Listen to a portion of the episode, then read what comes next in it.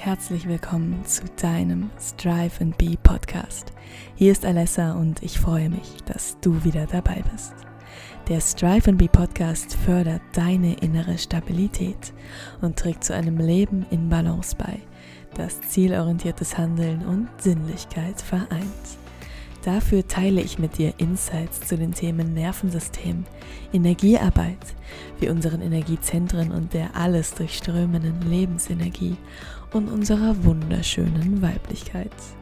Denn durch Strive and Be kannst du den Erfolg aus Streben und Sein, Yang und Ying, Verstand und Sinnlichkeit in deinem Leben genießen. Hallo, du wunderschöner Mensch. Wir haben immer noch keine perfekte Audioqualität, weil mein Mikrofon, das in meinem Koffer war, den die Airline vor über sechs Wochen verloren hat, immer noch weg ist, weil mein Koffer immer noch weg ist.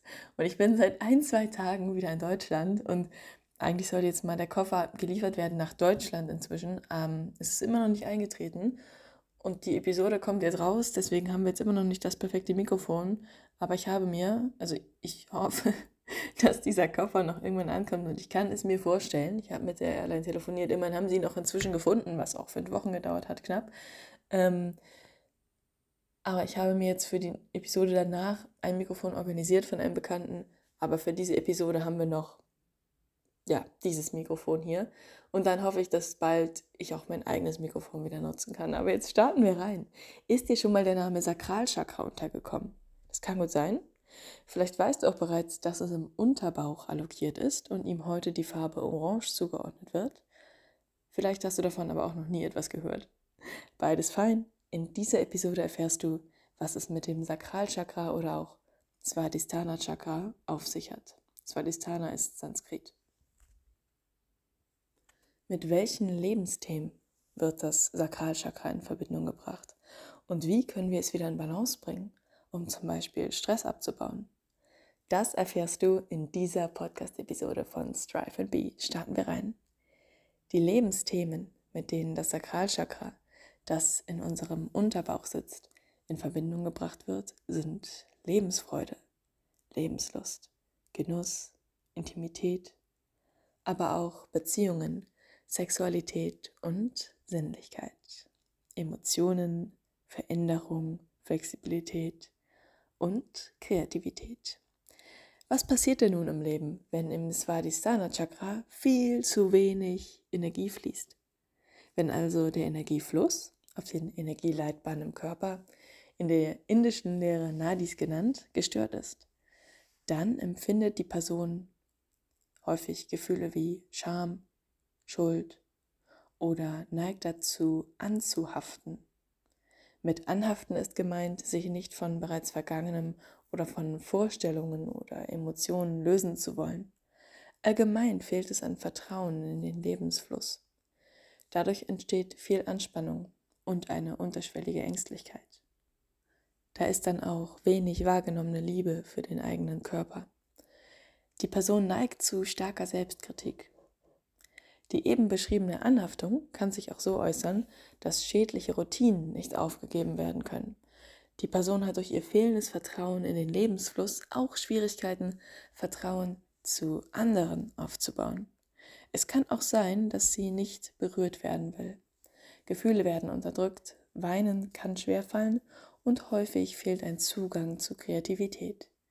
Da sind wenig Leidenschaft und Verlangen. Man erlebt sich eher starr, wenig im Fluss und intuitiv, sondern unflexibel und verkopft. Das kann sich körperlich auch in Hormonschwankungen bzw. hormonellen Disbalancen oder sehr starren und unbeweglichen Hüften äußern. Nun wissen wir, was passiert, wenn im Sakralchakra viel zu wenig Energie fließt. Kann es dann auch einen Überschuss geben? Ja, das nennt man dann Überfunktion im Sakralchakra. In diesem Fall jagt man eher dem Genuss und Vergnügen hinterher. Das kann sich dann in übermäßigen Konsum, zum Beispiel in Form von Shopping oder Unterhaltung äußern. Die Menschen haben eventuell auch kein gutes Gespür für eigene Grenzen, weil sie einfach nicht genug haben. Und es kann auch sein, dass sie das Alleinsein meiden und daher sozial überaktiv sind.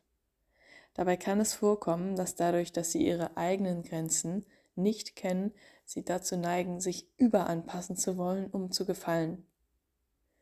Der anfangs beschriebene übermäßige Konsum kann sich auch in Süchten äußern, zum Beispiel Social-Media-Sucht oder die Sucht nach Alkohol. Jetzt kennen wir Zustände, Verhaltensweisen und Emotionen, die auftreten können, wenn das Sakralchakra entweder in der Unterfunktion oder in der Überfunktion ist.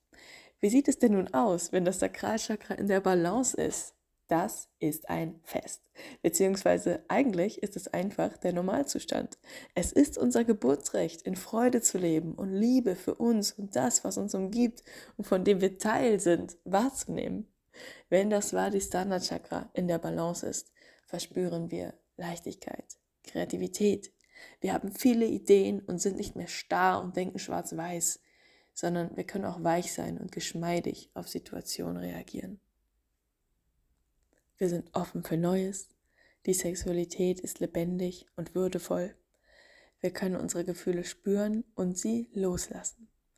Wir können nicht nur uns selbst gegenüber fürsorglich sein, sondern auch anderen gegenüber. Wir haben Arbeit und Spiel oder Freizeit in einem gesunden Gleichgewicht.